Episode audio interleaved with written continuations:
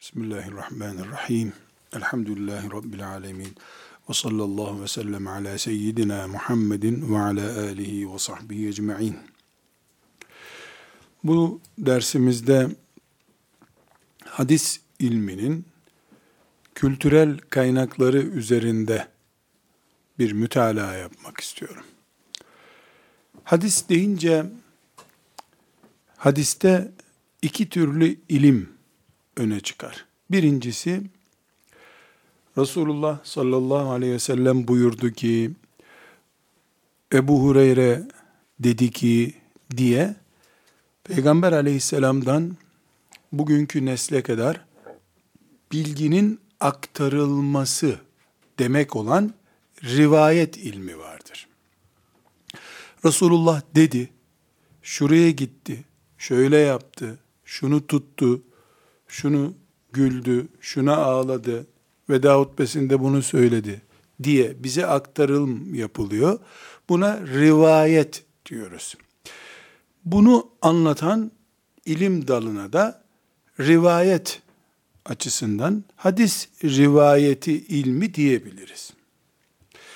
Bu bir meslek kabul edelim. Meslek diyelim bunun için. Hadis rivayeti ilmi mesleği.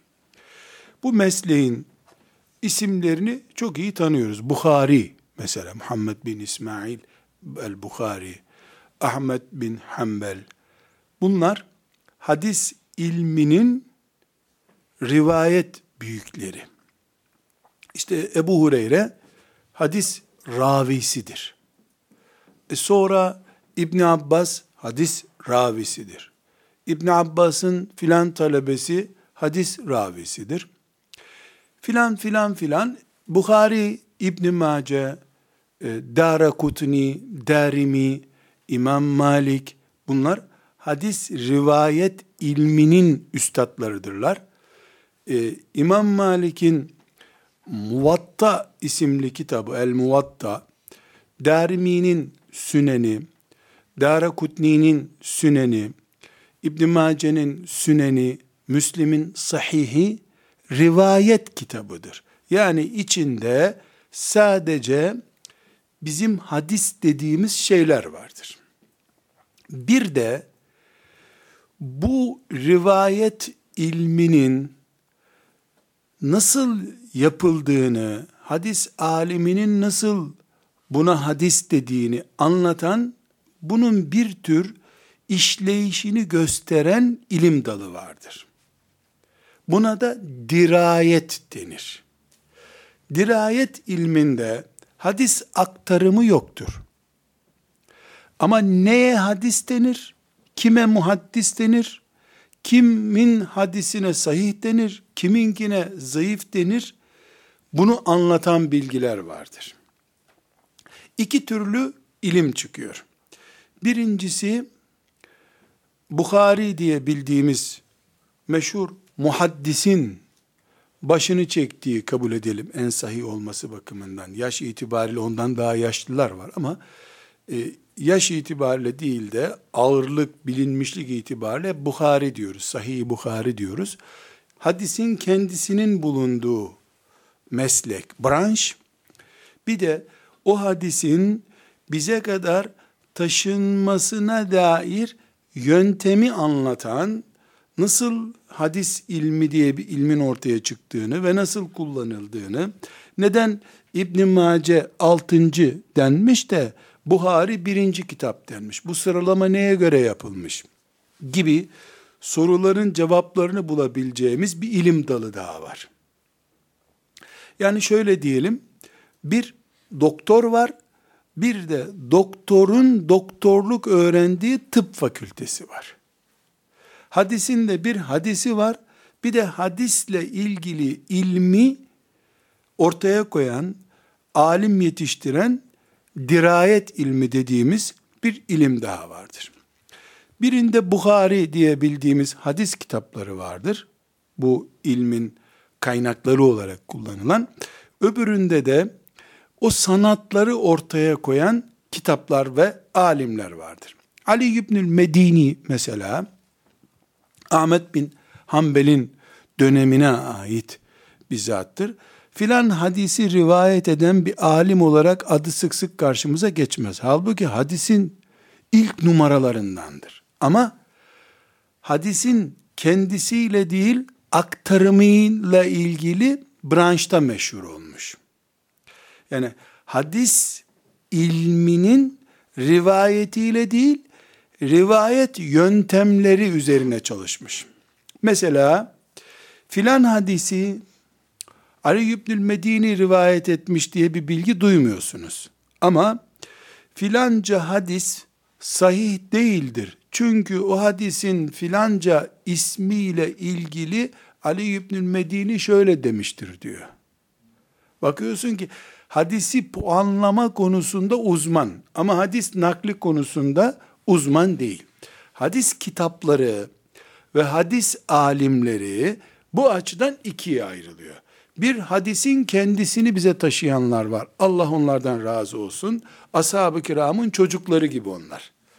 Yani Bukhari'ye şöyle bir yer bulacak olsak Ebu Hureyre'nin üçüncü torunu deriz. Yani Ebu Hureyre'nin torunu gibi birisi işte. Yani nesep olarak değil ama ilim nesebi olarak sanki Ebu Hureyre'nin oğlunun oğlunun oğlu gibi bir isim. Bir de bu ilmi sanat haline getirmiş, neyi nereye oturtacağını öğreten e, alimler var. Bunların eserleri var, kitapları var. Bunlara yer yer cerh ilmi, tadil ilmi deniyor.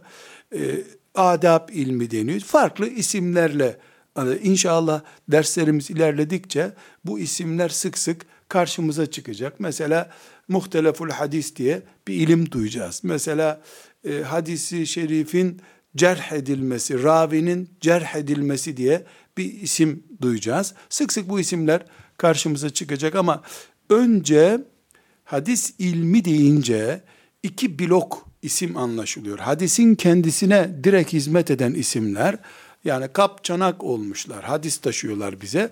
Bir de bunun yöntemi, kuralları üzerine e, konuşmuş, iz yapmış alimler var. İşte Buhari mesela, gerçi Buhari farklı bir isim, hem rivayette ağırlığı var, hem dirayette ağırlığı var. Ravilerin e, biyografisiyle ilgili de çalışması var e, Buhari'nin ama e, öne çıktığı ağırlıklı yönü rivayet tarafıdır. Resulullah dedi ki sallallahu aleyhi ve sellem Ebu Hureyre şöyle yapmış, İbn Ömer şöyle yapmış diye aktarım yapıyorlar. E, bu Buhari'nin öne çıktığı Ahmet bin Hanbel mesela her iki tarafta da ismi var. Mesela yer yer görüyoruz Ahmet bin Hanbel filanca ravinin değeri yok. İşte şöyle hatalı biridir dediğini de duyuyoruz ama 40 e, bine yakın hadisin bulunduğu müsnedi onu daha fazla öne çıkarmış. Rahmetullahi aleyhim cemiyan. Buradan biz hadisin kültürel kaynaklarını ele almaya çalışıyoruz. E, bunu da e, özellikle hadisin hadis deyince iki tür bir branşı olduğunu düşünüyoruz. Biz bugün hadisle meşgul olurken özellikle Resulullah dedi ki aleyhissalatü vesselam e, İbn Mes'ud şöyle konuştu gibi bölümüyle çok ilgileniyoruz biz. Çünkü e, kotarılmış, kararı verilmiş, önümüze hazır pişmiş gelmiş bir çorba bu. Bizim buna su katacak halimiz yok bir daha. Yani bu asırda bizim e, hangi hadis Resulullah'a aittir, hangisi değildir şeklinde yapacağımız çok büyük bir çalışma yok artık. Gene kıyamete kadar elbette e, bir, kenar, bir kenarda, bir köşede bir şey bulunacak ama nihayetinde biz bizden öncekilerin çalışmalarından hep yani e, yapılmış çalışmaları derlemek üzere görevliyiz. Çünkü bin tane ravi hadis üzerine yoğunlaşmış isim varsa mesela bini üzerinde de binlerce çalışma yapmış önceki nesiller, büyük alimler, bu, bu sahanın otoriteleri bize hazırla siz geçinin, hazırla e, ibadetinizi yapın der gibi bırakmışlar bu mesleği. E, bu üzerinden 10 e, asra yakın bir zaman geçmiş, şöyle veya böyle. E, binlerce otorite bu doğrudur, bu eğridir diye e, konuşmuşlar. Bunlar hepsi bize miras olarak kalmış. tekrar ve tekrar Allah rahmetler yağdırsın onlara diyorum. Bulundukları yer cennet bahçesi olsun. Muhteşem hizmetler yaptılar. Yer yer konuşuyoruz. İleride de konuşacağız inşallah. Böyle bilgisayarda, internetten bir şey arayıp sonra da e, kopyala yapıştır sonra da tez olarak verdiği hazırlamamışlar bunları. Bir satırlık bilgi için şehirden şehire gittikleri olmuş. Sabahlara kadar uykusuz kalarak bir paragrafı elde etmeye çalışmışlar. Allah razı olsun, rahmetler eylesin.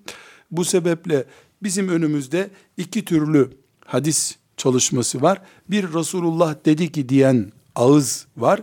Bir de Resulullah dedi diyen hakkında puan veren ağızlar var. Çünkü Resulullah dedi diye demek kolay. Fakat bu sözü Resulullah'a ulaştırma çok ciddi bir iş, büyük bir hizmet, büyük bir vebal. Çünkü Resulullah diye e, bir sanal isim yok ortada. Allah'ın konuşmak için gönderdiği bir peygamberi var. E, bu peygamberin demediğini demek de büyük suç, dediğini gizlemiş olmak da büyük suç. Dolayısıyla şu sözü Resulullah söyledi diyen cennetler kazanabileceği gibi Resulullah'ın söylemediği bir sözü aleyhissalatü vesselam söylettirmiş gibi yapan da cehennemin ortasında kalacak. Çok büyük bir risk. Bu sebeple bakıyoruz Buhari gibi ismini hep bildiğimiz için Buhari anıyoruz. Bir de Allah e, öyle nasip etmiş. Kıyamete kadar hadis deyince akla gelecek hep Buhari. Bu bir nasip meselesi. Buhari gibi Resulullah dedi, Ebu Hureyre yaptı diye bilgi verenler var. Bir de öbür kanaldan bu bilginin bize ulaşma tarzı üzerine yorum yapanlar var. Bu adamın Resulullah dedi ki diye rivayet ettiği söze inanamayız. Neden inanamayız? Bu adamı camide sabah namazında görmedik. Sabah namazına camiye gelmeyen adam Resulullah adına niye konuşsun? Bu adamın filan konuda bid'at olan bir düşüncesi var. Akidesinde sorun var bu adamın. Bu adam filan sahabi hakkında galiz ifade kullandı. Dolayısıyla bu adam Resulullah'ın ashabına aleyhissalatü vesselam örnekler veriyorum yani. Böyle direkt kaynak ver. Resulullah'ın ashabına dil uzatıyor. Bunun rivayet ettiği hadis doğru olmayabilir. Bu sözleri hep söyleyen bir meslek erbabı var. Dirayet ilmi dediğimiz cerh ve ta'dil ilmi diye ileride anacağız. Yer yer inşallah bu kavramları sık sık kullanacağız. Ee, bir 15-20 ders sonra inşallah bu e, branşın kavramlarını kullanmaya başlayacağız. O zaman daha rahat anlayacağız. Şimdi e, inşallah e, biz mesela İbn Mace'yi okuyacağız. Bukhari'den hadis-i şerifler okuyacağız. Dolayısıyla bu ilmin birinci kısmı olan, birinci kanalı olan Peygamber aleyhisselama doğru uzanmış kanaldan hadis toplama, hadis okuma ilmini göreceğiz. Ama ondan sonra bir de bu çalışmaların bize nasıl e, aktarıldığını anlatan hadis kültürü kitapları diyeceğim ben isimlerine. Yani rivayet kitapları var, dirayet kitapları var. Onlara cerh, tadil kitapları diyoruz. Bir de bu 10 dakikadır e, sunumunu yapmaya çalıştığım mantığı bize ulaştıran kitaplar var. Mesela Buhari'ye çok değerli diyorum ben. E bu kararı ben yani Buhari işte Türk soyuna yakın Özbek tarafından bir adam diye söylüyor. Değilim herhalde. E, bunu neye göre ben bu kararı veriyorum? Yahut da işte Buhari'yi elime alıyorum. Bu bir numaradır diyorum. Yani bu baskının orijinalliğinden, baskı kalitesinden dolayı demiyoruz bunu herhalde. Ya da Ahmet bin Hanbel'e bir yer biçiyoruz. Ee, Abdurrazzak'a, Yemenli Abdurrazzak'a başka bir yer biçiyoruz. O onun hocası, hocası olduğu halde, Abdurrazzak filancanın hocası olduğu halde talebesi nasıl hocasından daha değerli oluyor? Yani İmam Şafii rahmetullahi aleyh e, Ahmet bin Hanbel'den ders okumuş, Ahmet bin Hanbel'e ders okutmuş. Böyle bir ilişkileri var. Nasıl oluyor? Hoca talebesinden daha e, geride kalıyor, talebe hocasından daha öne gidiyor. E, koca Ömer bin Hattab'ın ağzından peygamber dedi diye bir hadis naklediliyor. E, bu hadis doğru değil diye bir kenara konuyor. Ondan sonra e, zayıf adı şanı duyulmamış bir sahabi Resulullah dedi ki diyor altın ayarında bir hadis gibi önümüzde duruyor. Yani bunlar hepsi bir kültür sonucu ortaya çıkıyor. Zevke göre, mevsime göre, şansa, kurayla çıkmış şeyler değil bunlar. Çünkü din bu. din üzerinde konuşuyoruz. Resulullah sallallahu aleyhi ve selleme ait bir kelime arşivden kalksa din gitti bizim için maazallah. Bir kelime ilave edilse Yahudiler ve Hristiyanların peygamberlerine yaptığı e, hainliği yapmış oluruz ümmet olarak. Basit bir şey konuşmuyoruz, din konuşuyoruz. Hadisler diye ağzında sakız gibi e, hadis e, diye hadisi hakir görenler Yahudilerin Musa Aleyhisselam'a yaptığını yapıyorlar. Hahamlar olarak biz de anlarız Musa kadar Tevrat elimizde nasıl olsa dediler. E, bu bir alttan alta dinin zeminini oymak. Peygamber aleyhisselamın makamını e, basite almaktır ki ne'udhu billah böyle bir şey bu ümmetten ebediyen uzaktır.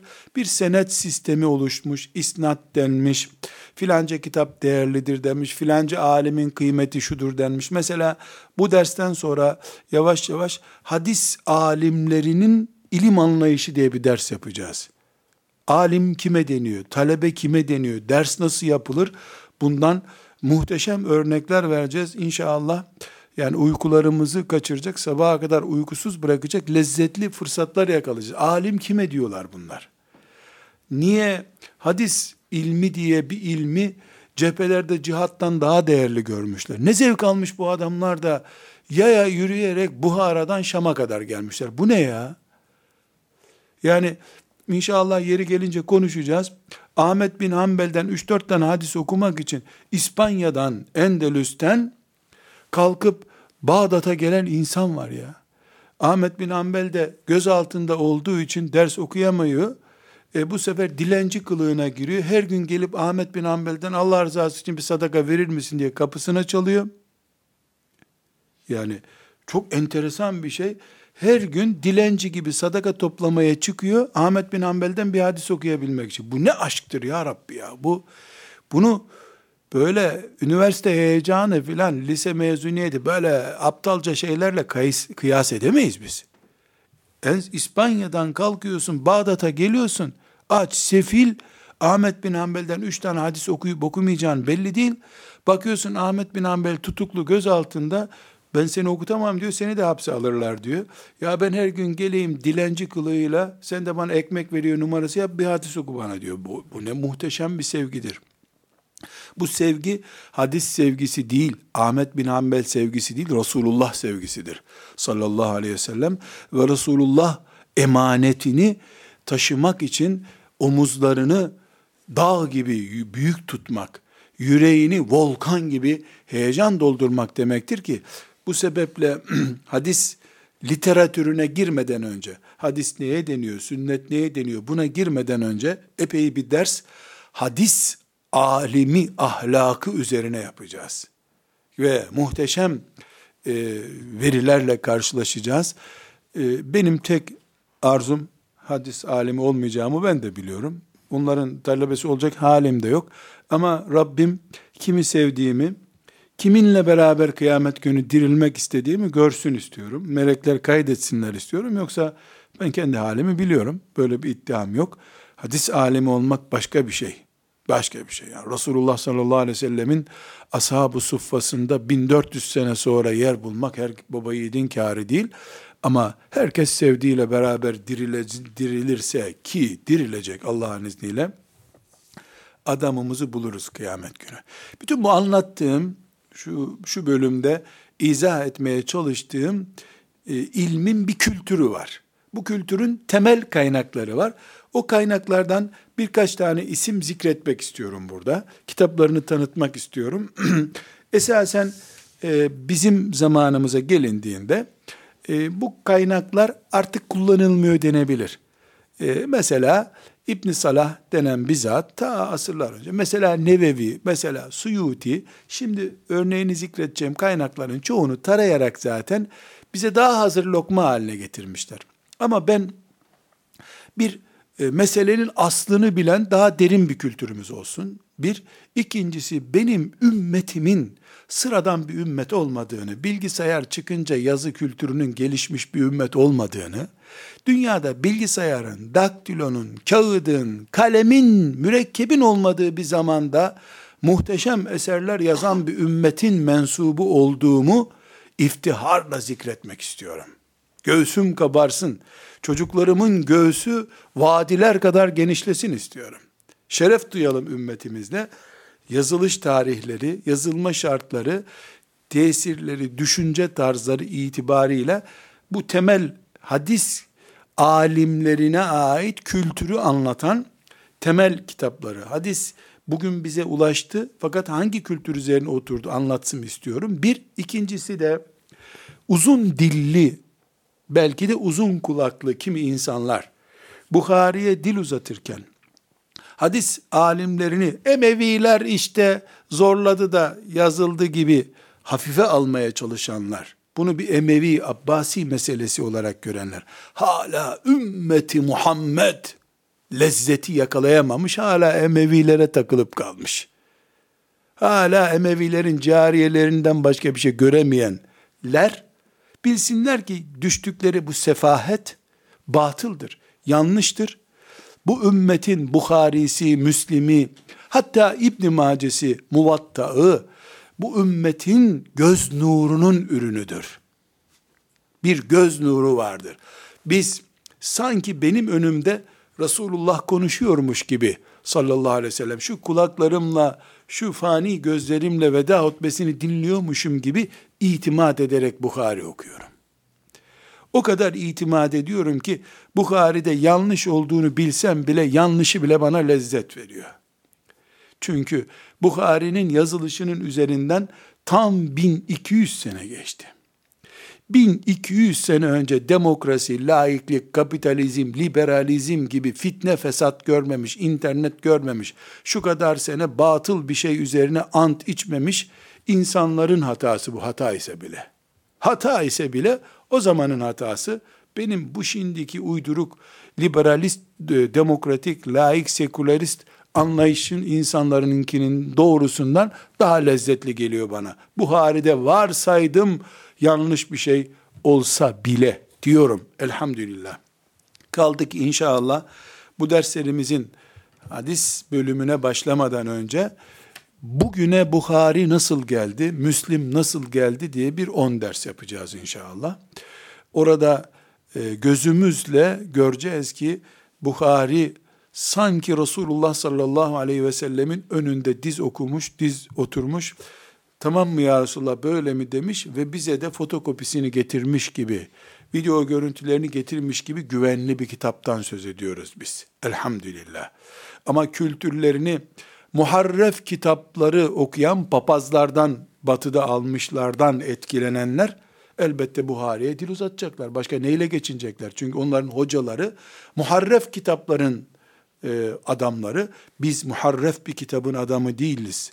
Musaddikan lima beyne yedeyh olan e, önceki kitapların sonuncusu ve Allah'ın ebedi değişmez kitabı olan Kur'an okuyoruz elhamdülillah. Bu bahsettiğim kültürlerin üzerine yazılmış ilk kitaplardan bazılarını burada tanıtmak istiyorum. Bazılarını diyorum çünkü pek çok kitap var. Tamamını vak tanıtmaya vakit yok hem hacet de yok. Burada e, özellikle e, hadis literatüründe çok ciddi yeri olan e, ve hemen hemen neredeyse e, ilklerden birisi olan İbn Kuteybe denen zata ait Ebu Muhammed Abdullah İbni Müslim İbni Kuteybe rahmetullahi aleyh e, Te'vilu Muhtelefil Hadis Te'vilu Muhtelefil Hadis isimli kitabı bu şekilde burada göstereyim. Bu mübarek kitapların çehresine bakmakta bile bir lezzet var. Ben e, bunları o kadar seviyorum ki her basıldıkça baskısından bir tane alıyorum. Artık yani bunların koleksiyonu oluşmaya başladı bende. E, şu ana kadar e, dünya piyasasında bulunan bütün Buhari baskıları kütüphanemde var. Ahmet bin Hanbel'in Müsned'inin bütün baskılarını alıyorum. Borç ediyorum, harç ediyorum, bulunsun diyorum. İçlerinde bir farklı bilgi yok. Ama her gün fırından bir ekmek almayı nasıl itiyat edindiysem bana göre ekmek yerinde o. Dün ekmek almıştım, bugün başka bir şey al demediğim gibi, dün basılmış Buhari'yi alıyorum, bugünü de alıyorum. Baskısı böyle çok Buhari'nin azametine uygun olmayan bir baskıysa onu almam. Kütüphanemde tutmam onu. Ama 10, 15 baskı, 20 baskı çeşit kütüphanemde bulunmasında hiçbir sakınca görmüyorum. Her gün ekmek alıyorum da her gün niye bir Buhari almayayım? Evet, bilgisayarımda 10 çeşit e, bilgisayar kalitesinde ve rahatlığında e, Buhari baskısı da var. Çoğu zaman matbu nusasına dönmüyorum ama e, benim ekmek teknem, fırınım, fırınım. Kıyamet günü İbni Kuteybelerle dirilmek istiyorum. Onun için de e, kitaplarını bu ümmetin mirası olarak alıyorum. Kur'an değil ama. Öyle inanmıyorum. Kur'an değil. Yüzde yüz doğru yok içinde. Kur'an'a giden yolları gösteriyor. Resulullah'a giden yolları gösteriyor. Bu İbni Kuteybe hadis ilminde e, belli ölçülerin sahibidir. Hani bilimde, matematikte filan doktrin, moktrin diye oluyor ya, nasıl telaffuz edildiğini de bilmiyor olabilirim. İşte filan e, fizik doktrininin sahibi filan diyorlar ya, bu İbn Kuteybe'de hadis e, literatüründe özellikle e, dirayetle ilgili bölümde İbn Kuteybe e, önemli doktrinler denebilecek kuralların sahibidir. Rahmetullahi aleyh. Bu kitabı Tevilu Muhteleful Hadis isminden de anlaşılacağı gibi hadis tartışmaları e, denebilecek konular. Hadis konusunda yapılmış tartışmalar e, İbni Kuteybe'nin diliyle gündeme getirilmiş. İbni Kuteybe'nin arkadaşlar e, doğum tarihi Hicri 213'tür. Ölüm tarihi de 276'dır. Bu rakamlar 2 sene 3 sene değişir. Çok fazla değişmez. Yani başka bir yerde 213 değil de 215 bulabilirsiniz. Ama 253 olmaz. Çünkü İbn Kuteybe e, talebeleri belli, hocaları belli biridir. Hocasından 10 sene önce doğmuş olmaz herhalde. Yani belli oranda bir yaş oynaması olur. Bu rakamlar elbette nüfus müdürlüklerinden alınmış mühürlü rakamlar değil. 213'te doğdu, 276'da vefat etti derken. Ama yaklaşık olarak rakamlar belli. Daha sonra inşallah bunlar nasıl tespit edilmiş, hangi tarihte doğdu, hangi tarihte öldü, nasıl belgeliyor bunları muhaddisler? Bunları da konuşacağız inşallah. Demek ki 213 hicretin 213 sene Efendimiz sallallahu aleyhi ve sellemin Refik-i A'la'ya yükselmesinden tam 200 sene sonra hadis ilminin inceliklerini, hadis ilmiyle ilgili tartışmaları, e, mesela e, el haya'u şu'betun minel iman hadisi etrafında filanca e, bir itiraz var. Bu itiraza cevap veriyor. Filanca hadis öbür hadise ters düşüyor kardeşim diyen birine cevaplar veriyor. Yani bugünkü düzeyde e, ele alınacakların çok daha derinlemesine asıl tartışmaların kökünden cevaplar veriyor. Dediğim gibi İbni Kuteybe e, rahmetullahi aleyh sıradan bir hadis alimi de değil. Yani e, dikkat ederseniz e, Buhari'den önceki bir zat. Yani Buhari'den e, önceki dönemin güçlü isimlerinden biri. E, ismi ağır, kitabı ağır. Biz bunu şu ana kadar e, ciddi bir şekilde kullanmadık. Çünkü hadisin cerh tadil bölümüne girmedik ama ileride girdiğimizde cerh tadil bölümünde size e, tevilu muhteleful hadisi hatırlayınız diye ikaz edeceğim. İbn Kuteybe rahmetullahi aleyhin. E, bir başka e, kitap e, bugüne kadarki e, derslerde çok yoğun bir şekilde e, zikrediyorum. E, benim için de çok tatlı hatıraları olan belki 7-8 defa e, okuduğum, canım sıkıldıkça okuduğum, mesela filanca zat, filanca adam televizyonda Buhari'ye sataşmış deyince aspirin gibi hemen bu kitaba ben bakarım. Bir, böyle bir rahatlıyorum ben de. Herkes e, sevdiğiyle olacak dedik ya. Bu kitap Cami'u beyanil ilmi ve fadlihi. Cami'u beyanil ilmi ve fadlihi. Hafız, el hafız Ebu Umar Yusuf İbni Abdullah İbni Muhammed İbni Abdilber el-Kurtubi rahmetullahi aleyh'e ait bir kitaptır. Bu kitabın da e, hemen hemen bütün baskıları yani piyasada bulunan tahkikli, tahkiksiz, bir cilt, iki cilt bütün baskıları var. E, elimdeki bu size gösterdiğim baskı e, Allame Şuayb el-Arnavud'un hazırladığı bir baskıdır. E, Camiu Beyanil İlm ve Fadlihi. İlmin ve faziletinin açıklaması ile ilgili ansiklopedi demek. Türkçesi böyle. Ama İbni Abdülberr'in ilim anlayışı arkadaşlar e, bizim gibi e, işte matematik, fizik, biyoloji filan vesaire gibi e, bölümlerden oluşmuyor. İbn Abdilber e, rahmetullahi aleyh ilim deyince hadis anlıyor ve Kur'an anlıyor. Dolayısıyla e, İbni Abdilber rahmetullahi aleyh e, Kurtuba işte adında da adında da görüyorsunuz. İbn Abdilber el Kurtubi diye Kurtubalıdır. Kurtuba bildiğiniz gibi Endülüs. Yani Kurtuba'nın ilim yağmuruyla yağ ıslandığı zamanlara ait de Kurtubi tefsiri diye meşhur olan tefsirle daha da Kurtuba meşhurdur. İbn Abdilber biraz ince branş kitabı olduğu için İbn Abdilber'in üzerinden e, çokça bilinmez ama İbn Abdilber Maliki mezhebinin ileri gelenlerindendir arkadaşlar. E, İmam Malik'in El Muvatta isimli eseri üzerine ciddi çalışmaları var. Neredeyse ben böyle köylüce bana yakışır bir şey kullanayım. Ee, İmam Malik'in Kurtuba sözcüsü gibi birisi. İmam Malik'le aralarında tabi iki asır gibi bir zaman var. Ama e, Kurtuba sözcüsü gibi yani İmam Malik'in filan sözünün ne anlama geldiğini açıklama yetkisi var gibi kabul edilir. Ama hadis ilminde de meşhurdur. Hadis dirayeti ilminde, hadis kültürünün bize nasıl geldiğine dair bilgilerde de meşhurdur. İbn Abdilber 368 yılında doğmuş. 300 Hicri 368'de.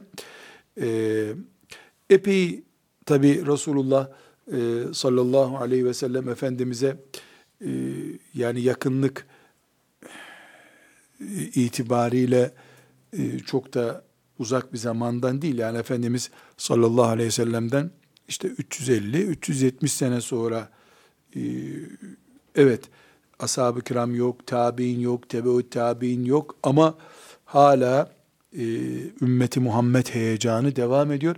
Bir de e, Kurtuba'nın zirvesinde bir adam. E, 463 yılında da vefat etmiş. Yani epey e, 90 küsür senelik bir zamanı var kadılık yapmış, şu mu yapmış artık ne yaptığını bilmiyoruz ama eser bırakmış. Maliki midir, Şafii midir onu da bilmiyorum. Önemsemiyorum. Ümmeti Muhammed'e hizmet etmiş.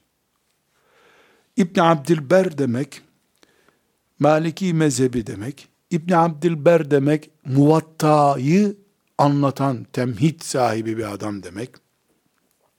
İbn Abdilber demek ilim adabı ile ilgili top gibi sözler söyleyen adam, bomba gibi sözler söyleyen adam demek. Bu elimdeki kitap Camiu Beyanil İlmi e, ve Fadlihi olan bu kitap. Bu rivayet silsilesiyle anlatılmış kitaptır.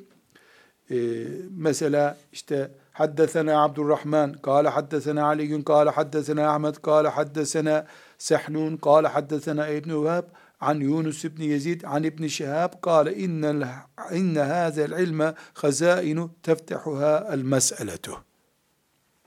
Şimdi bunu soru sorma edebiyle ilgili bir şey anlatıyor. E, diyor ki bana Abdurrahman anlat. Abdurrahman diye bir hocası var. Ona da Ali isimli hocası anlatmış. Bunların tabi kim oldukları belli. Biz kısaltmalarını okuyoruz. Ona da Ahmet isimli hocası anlatmış. Ona da da Sehnun anlatmış. Sehnun'a da İbni Vehb anlatmış. O da Yunus İbni Yezid'den anlatmış. O da İbni Şihab isimli tabiinden duymuş. O demiş ki inne hazel ilme hazain. İlim dediğin şey bir depodur. Teftehuha el mes'eletu. Bunu soru açar. Şimdi bu sözü siz bir yerde duyarsınız. İlim bir depodur. Depoyunun kapısını sorular açar. Sormazsan kapı kapalı kalır sana. Bu sözü bir atasözü olarak bir takvimden okumak başka, İbn Abdülberr'in Camiu Beyanil ilminden okumak başka. İbn Abdülber Camiu Beyanil ilminde bunu senediyle zikrediyor. İbn Şihab bunu nerede, ne zaman söyledi diyor. Ee, çok muhteşem e, bir kitap. Bu baskısı ve pek çok baskısı e, paragraf numaralıdır. Bu mesela 443. E, paragrafını okudum şu anda ben. Başlık başlıktır. E, mesela çok bereketli bir bölüm olur inşallah. 52. babı Cami'u beyani ma yelzemun nazira fi ihtilafil ulema. Alimlerin ihtilaf ettiği konularda nasıl davranmak gerektiğini anlatan bölüm. Hicretin işte 300 küsürüncü senesinde eser yazıyor ve alimler tartışıyorsa sen ne yapacaksın onudur. Mesela bu bölümü e, de ben özellikle hatıralar zikredeyim. Bu tesadüfen açtım.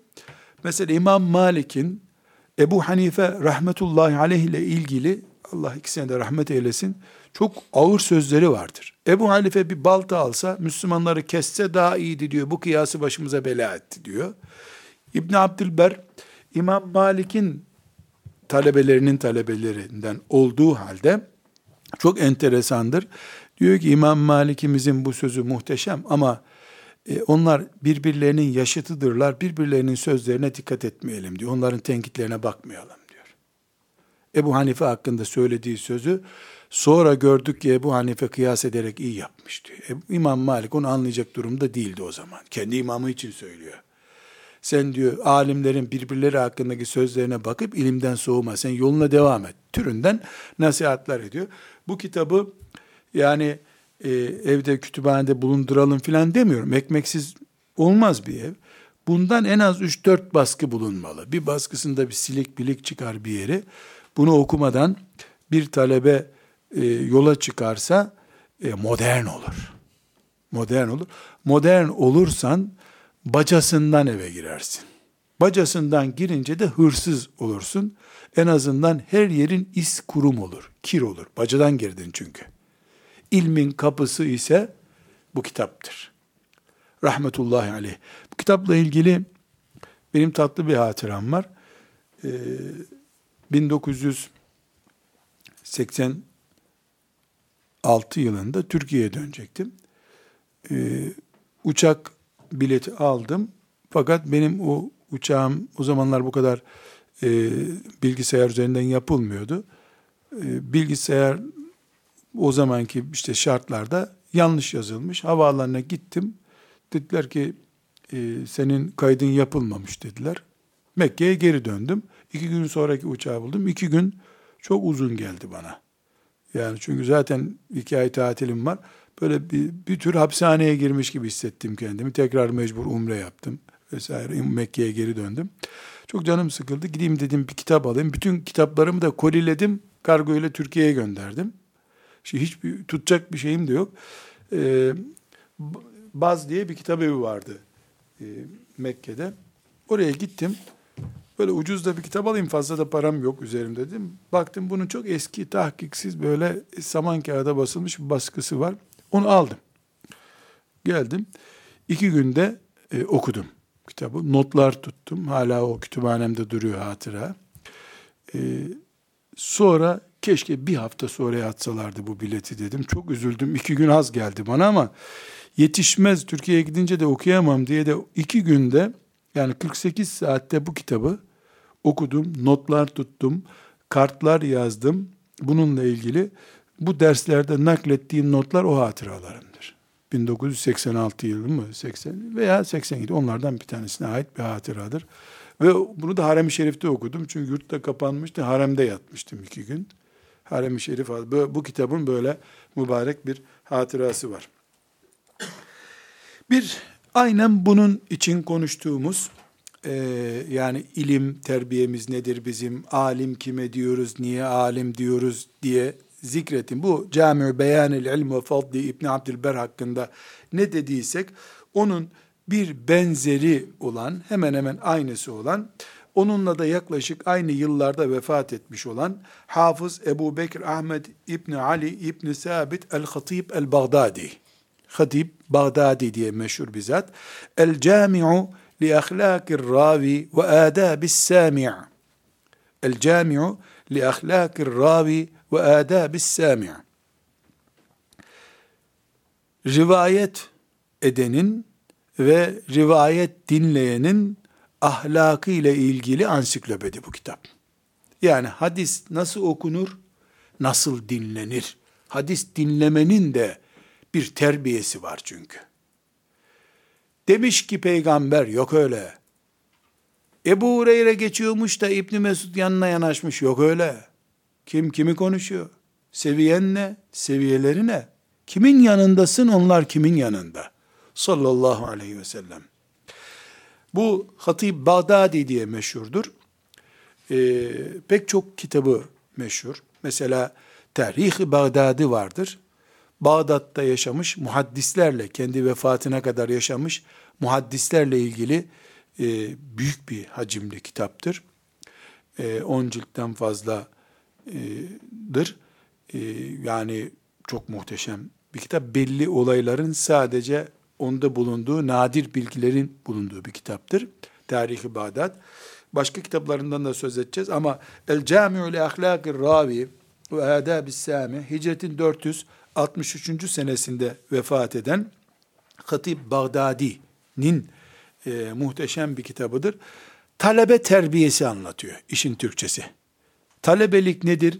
Hocalık nedir? Onu anlatıyor. Talebe cimri olur mu olmaz mı? Cömertliği ne olmalı? kaç saat uyumalı, derste nereye oturmalı, çok enteresan bilgiler var arkadaşlar. Keşke vakit olsa da Filistin'i sadece okusak. Filistin'i okusak, Filistin'i okusak bir ay ders yapmış gibi bir feyiz bereket. Mesela talebe gelip nerede oturacak? Bundan e, bu dersler için bir kere daha bunu okudum elhamdülillah. E, güzel notlar çıkardım. Derslerde anlatacağım. E, sadece burada karşılaştığım bir hatırasını zikredeyim. E, affedersiniz diyeceğim ama bu af istemeden anlatıyor. Adam yarın hadis dersi var. Bugün camide yer kalmaz diye bugünden geliyor camide yer kapıyor. Hadis dersi dinleyeceğim diye. Bir gün sonraki ders için. Bu ümmet böyle işler görmüş. Çişi geliyor affedersiniz. Ne yapacaksın şimdi? Tuvalete gitse yerini kapacaklar. Hoca ders anlatıyor. Caminin direğinin dibine çekiliyor, hırkasını çıkarıyor. Hırkasını torba yapıyor, idrarını yapıyor içine.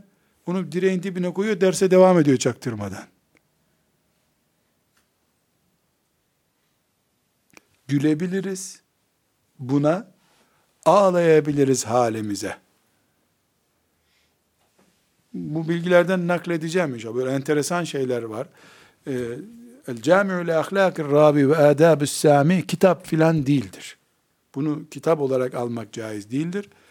Bu bir şereftir, madalyadır. Bu ümmetin madalyalarından biri bu. Kütüphanemizde bulunacak, her baskısından bir tane bulunacak. Olur bir tanesine çay may dökülür, lazım olur. Okumasak bile bulunsun. Çünkü bizden sonra mirasımız değerlendirilirken kimleri seviyorduk, kimlerle beraberdik, e, onu görmeli bizden sonrakiler. Hatip Bağdadi'den devam edelim. Dedi ki 463'te vefat etmiş, 392'de de doğmuş. E, Hatip Bağdadi. Şerafu Ashabil Hadis diye bir kitabı var. Şerafu Ashabil Hadis. Hadis alimlerinin şerefi. Kitaba böyle bir isim vermiş. Hadis alimlerinin şerefi. Bundan da epey istifadeler ettim. Yani hadis alimi diyoruz biz. Hoca, hoca filan değil. Hadis alimi. Resulullah adına konuşuyor. Ehlullah diye bir ifade var. Allah'ın adamları diyelim. Ahmet bin Hanbel diyor ki, hadis alimleri değilse Allah'ın ehli kim olacak o zaman onlar diyor. Resulullah'ın konuştuğunu konuşuyorlar. Resulullah'ın aktarımını yapıyorlar sallallahu aleyhi ve sellem. Bu kitap e, kendisinden sonra gelen pek çok alim tarafından e, özetlenmiştir. Yani aktarım, mesela hadisin önemi, hadis ilmi şöyledir diye yapılan aktarımlarda, e, kitaplardaki çalışmalarda, tezlerde filan bu kitaptan çok fazla alıntı vardır. Müthiş bir ilim. Allah rahmet eylesin. Yine e, Hatip Bağdadi'den devam ediyoruz. Hala hadis ilmine geçmedi Hatip Bağdadi. E, hadis alimi, hadis terbiyesi, hadis hocası, talebesi kimdir onu anlatıyor. Bir kitabı daha var ki yani bu kitap artık kitap denmez, hiç kitap değil. Bu hayat, hayat gibi talebe için konuşuyorum. İlim meraklısı için konuşuyorum. Kitabul Fakih vel Mutefakkih. El Fakih vel Mutefakkih. Fakih kime deniyor biliyoruz. El Fakih dinde derin bilgisi olan adam demek. El mütefakkih o yolda olan adam demek. Yani alime talebeye not, alime talebeye not. Orijinaline veya orijinal olmaya çalışana ait bir not.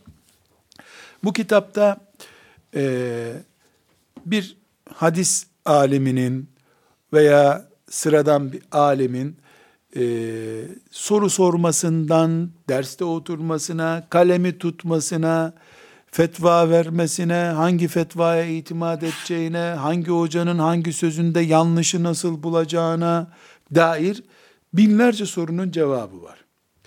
Kendisi tabi bir adam zaten. Kendisi de bir alim olduğu için güya önceki hocalardan filan almış ama yani önceki hocalar böyleydi filan anlatıyor. Bu da e, özellikle e, böyle e, yani varmış yokmuş diye değil, senet sistemiyle bana filanca söyledi. Filancaya söylemiş. O da filanca, o da filanca. Sahabi sözü naklediyorsa sahabeye naklediyor. Nitekim pek çok bilgi sadece bu kitapta var. Senetli olarak. Böyle bu bahsettiğim şu isimler sıradan e, herhangi bir şekilde karşımıza e, bilgi çıkaran tipler değil. Senetli, kaynaklı olarak konuşan tipler. Allah onlardan razı olsun. Mesela bir sahabinin bir sözünü duyuyorsun, öbür sahabi ona aykırı bir söz söylüyor. Ne yapacaksın? Bunu anlatıyor. Bilgiler veriyor. Ee, yani mezheplerin farklı görüşlerini sen nasıl değerlendireceksin? İşte usulü fıkha ait derin meselelerin aslı nasıl ortaya çıktı? Bunlara e, zikrediyor. Elimde baskıcı e, baskı olarak çok kaliteli temiz İbnül Cevzi Darul İbnül Cevzi'de çıkmış bir tahkikli baskısı var. E, yani e, ne bileyim bunu kitap demiyorum başka bir isim de bulamıyorum ama Kur'an değil şüphesiz. Kur'an değil. Bukhari de değil. Kur'an'ı ve Bukhari'yi kullanma kılavuzu. Buhari Kur'an'ı nasıl anladı? Sen Buhari'yi nasıl anlayacaksın? Onu gösteriyor. Kendisini, hocalarını, tarikatını, mezhebini şişirmiyor. Bunlar Şafii'dir. Bu Şafii ulemasından Hatip Bağdadi. Ama kendisi zaten İmam Şafii gibi bir adam. Yani mezhep adamı. Mezhebiyle çok öne çıkan bir zat değil. Hadisiyle öne çıkan bir zat. Rahmetullahi aleyh ve gafarale. Bir başka e, kitap Yine Şafii ulemasından İbn Cema'a e, isimli e, bir e, zattan söz ediyorum.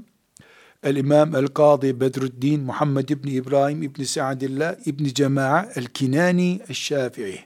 İbni Cema'a diye yazdık mı başka böyle bir meşhur isim yok. E, 639 yılında doğmuş. 733 yılında vefat etmiş. Rahmetullahi aleyh. Tezkiratü sami' vel mutekellim fi adebil ada fi edebil alim vel muteallim. Tezkiratü sami' vel mutekellim fi edebil alim vel muteallim. Hoca ve talebe kılavuzu demek. Hoca ve talebe kılavuzu. Küçük bir kitaptır. Fakat e, İbn Abdülber'den, Katip Bağdadi'den çok güzel özetlemeler yapmış. E, e onlardan aşağı yukarı tabi üç asır sonra geldiği için e, becerip onların e, çok güzel özetlemiş.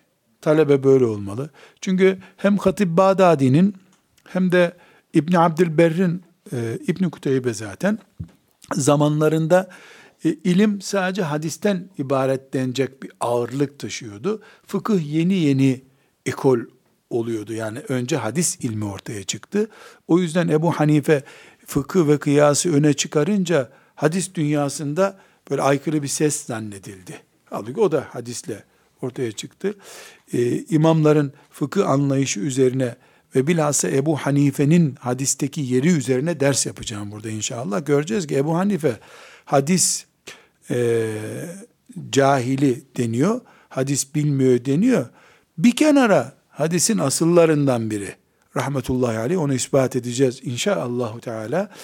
E, bu Tezkiratü Sami vel Mutekellim fi Edebil Alim vel Muteallim'de e, İbn Cema'a e, biraz daha fıkıh ekollerini de toplamış. O yüzden bu da çok kalitelidir. Daha böyle e, derli toplu gibi durur. E, rivayetlerden daha fazla kendi tercihini hep öne çıkarıyor. Öbürlerinde bir de kendi tercih etmiyor olsa bile alim edebi gereği bu rivayette var, bu rivayette var, bu rivayette var diye öne çıkarıyor. Bunu da e, kütüphanede okumak filan olmaz. Bunu ezberlemek lazım. Çünkü kısa, çok büyük bir, çok baskısı var. E, de, tahkikli olan var, tahkiksiz olan var. Bu elimdeki Darul Beşairil İslamiye, Halep asıllıdır. E, Ebu Gütte hocama rahmetullahi aleyh dedim ki, e, bu Darul Beşaire niye veriyorsun kitaplarını hocam dedim. Min ebnai, min ebnai dedi. Yani benim çocuklarım onlar, benim çocuklarım. Anladım ki çocuklarım dediği kendi oğlu değil çünkü. E, yani evladım yerinde tutuyorum. Dolayısıyla ben bu Darul Beşair'in kitabını gördüm mü lazımdı değildi bakmıyorum alıyorum. Min ebnai şeyhi çünkü. Min ebnai şeyhi. Bu Darul Beşair'deki baskısı çok muhteşem. Hem böyle talebe kitabı gibi olmuş. Hem kenarlarına ara başlıklar İbn, İbn Cema'nın dışında anlamaya yardım edecek yan başlıklar böyle buralara koymuşlar. Ee, çok muhteşem. Şimdi bir şey daha söyleyeceğim. Ee, bu bir keramet değil. Bu getirdiğim kitaplar Arapça değil arkadaşlar. Türkçe de değil. Bunlar kalp kitabı. Arapça bilmek gerekmez bunları anlamak için. Çünkü bunlar edebiyat yapıp sana Arapçasını göstermek için uğraşan alimlerin kitapları değil. Bunlar sana derdini anlatmak isteyen kitaplar olduğu için bunların böyle oturup da derin belagatlar, nahivler, sarflar okuyup anlamanı gerektirmez bunlar. Bunlar kalp kitabı olduğu için hiç Arapça bilmeyen biri bile biiznillahü teala bundan istifade eder. Nasıl böyle hiç dil bilmeyenler el kol işaretiyle anlaşıyorlar. Bu kitaplarla böyle anlaşmak mümkündür. Ve geldik bunların da arkasından gelen e, Siyeru A'lamin Nübela isimli kitabımıza geldik. El-İmam Şemsüddin Muhammed İbni Ahmed İbni Uthman El-Zehebi rahmetullahi aleyh hicretin 748. yılında vefat etmiş. 74 yaşında vefat etmiş bir zattır. E, bu Siyeru A'lamin Nübela en nübela meşhurlar demek. Ya da öndeki şahsiyetler demek. A'lam en önde duranlar, sivri şahsiyetler. Bu ümmetin en meşhurlarının biyografileri demek Türkçesi. Ashab-ı kiramdan itibaren başlar. İşte ilk sahabilerden itibaren başlıyor. Şimdi mesela ilk hemen Bismillahirrahmanirrahim Zehebi'nin mukaddimesine başlayalım.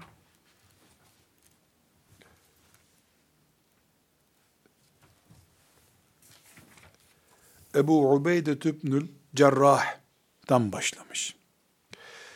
Bunun e, siyer bölümü de var. O siyer bölümünde Efendimiz sallallahu aleyhi ve sellemi ve e, Hulefai Raşidin ve benzeri sahabe-i kiramı zaten zikrediyor. Ondan sonra e, işte Ebu Ubeyde'den başlıyor. 30 cilt olarak basıldı. E, Şuayb el-Arnavut, Allame Şuayb el-Arnavut e, başkanlığında bir heyet tarafından e, tahkik edildi. yani kütüphanelerdeki yazma nussaları ki mesela bu bizim kütüphanemizde bulunan nusa mesela burada görüyorsunuz. Bu böyle bir nusa karalama gibi bir şeyden tahkik ederek çıkardılar. Bu kitabı da Mekke'deyken almıştım. Ee, elhamdülillah e, hayatıma ilim olarak belki çok bir şey katmadı. İlimli, ilimle alakam olmadığındandır o da.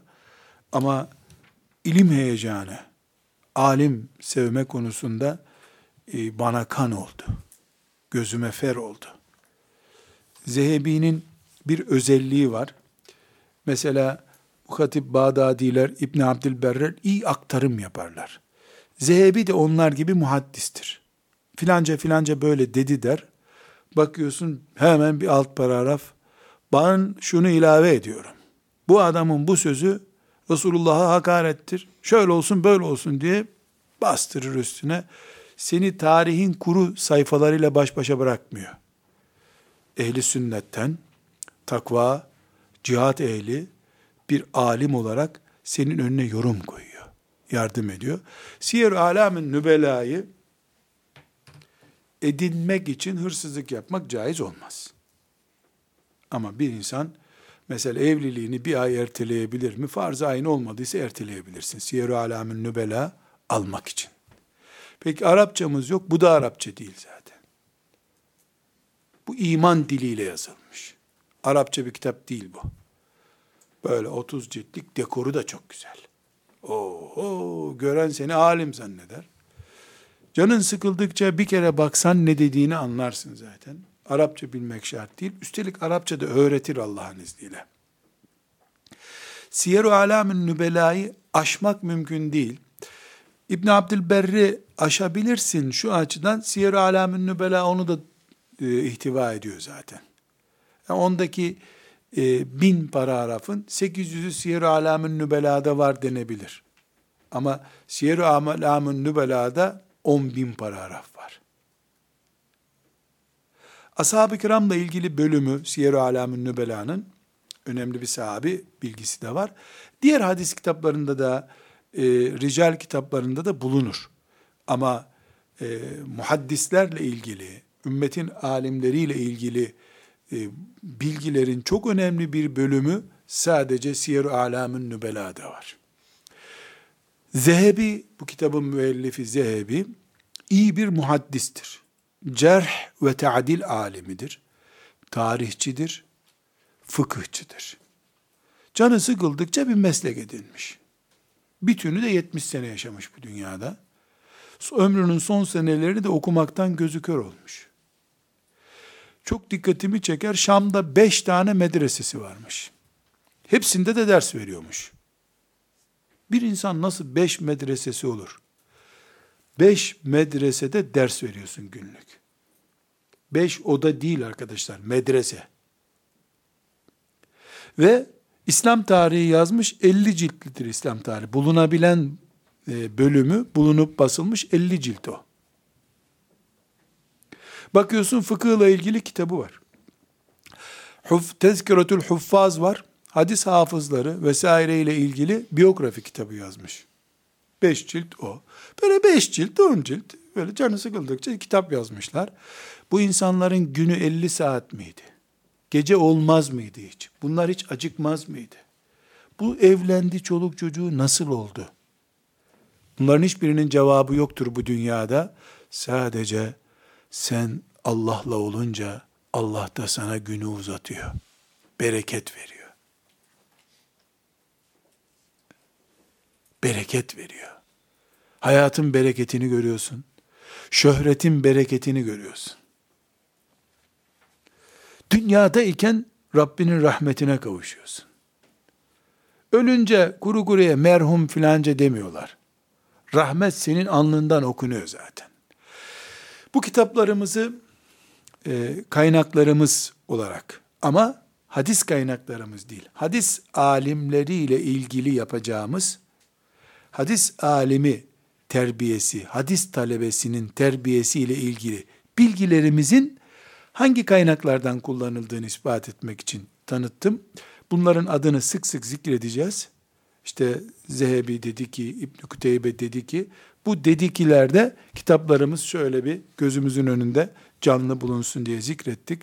Dilerim Rabbim hayatta iken böyle çalışmalar yapmaya bizi de muvaffak kılar. Çünkü biz daha büyük vebal altındayız. Akşam namazından sonra kimsenin göz göze gelemeyeceği kadar karanlık bir dünyada yaşadılar. Elektrik yok, bir şey yok.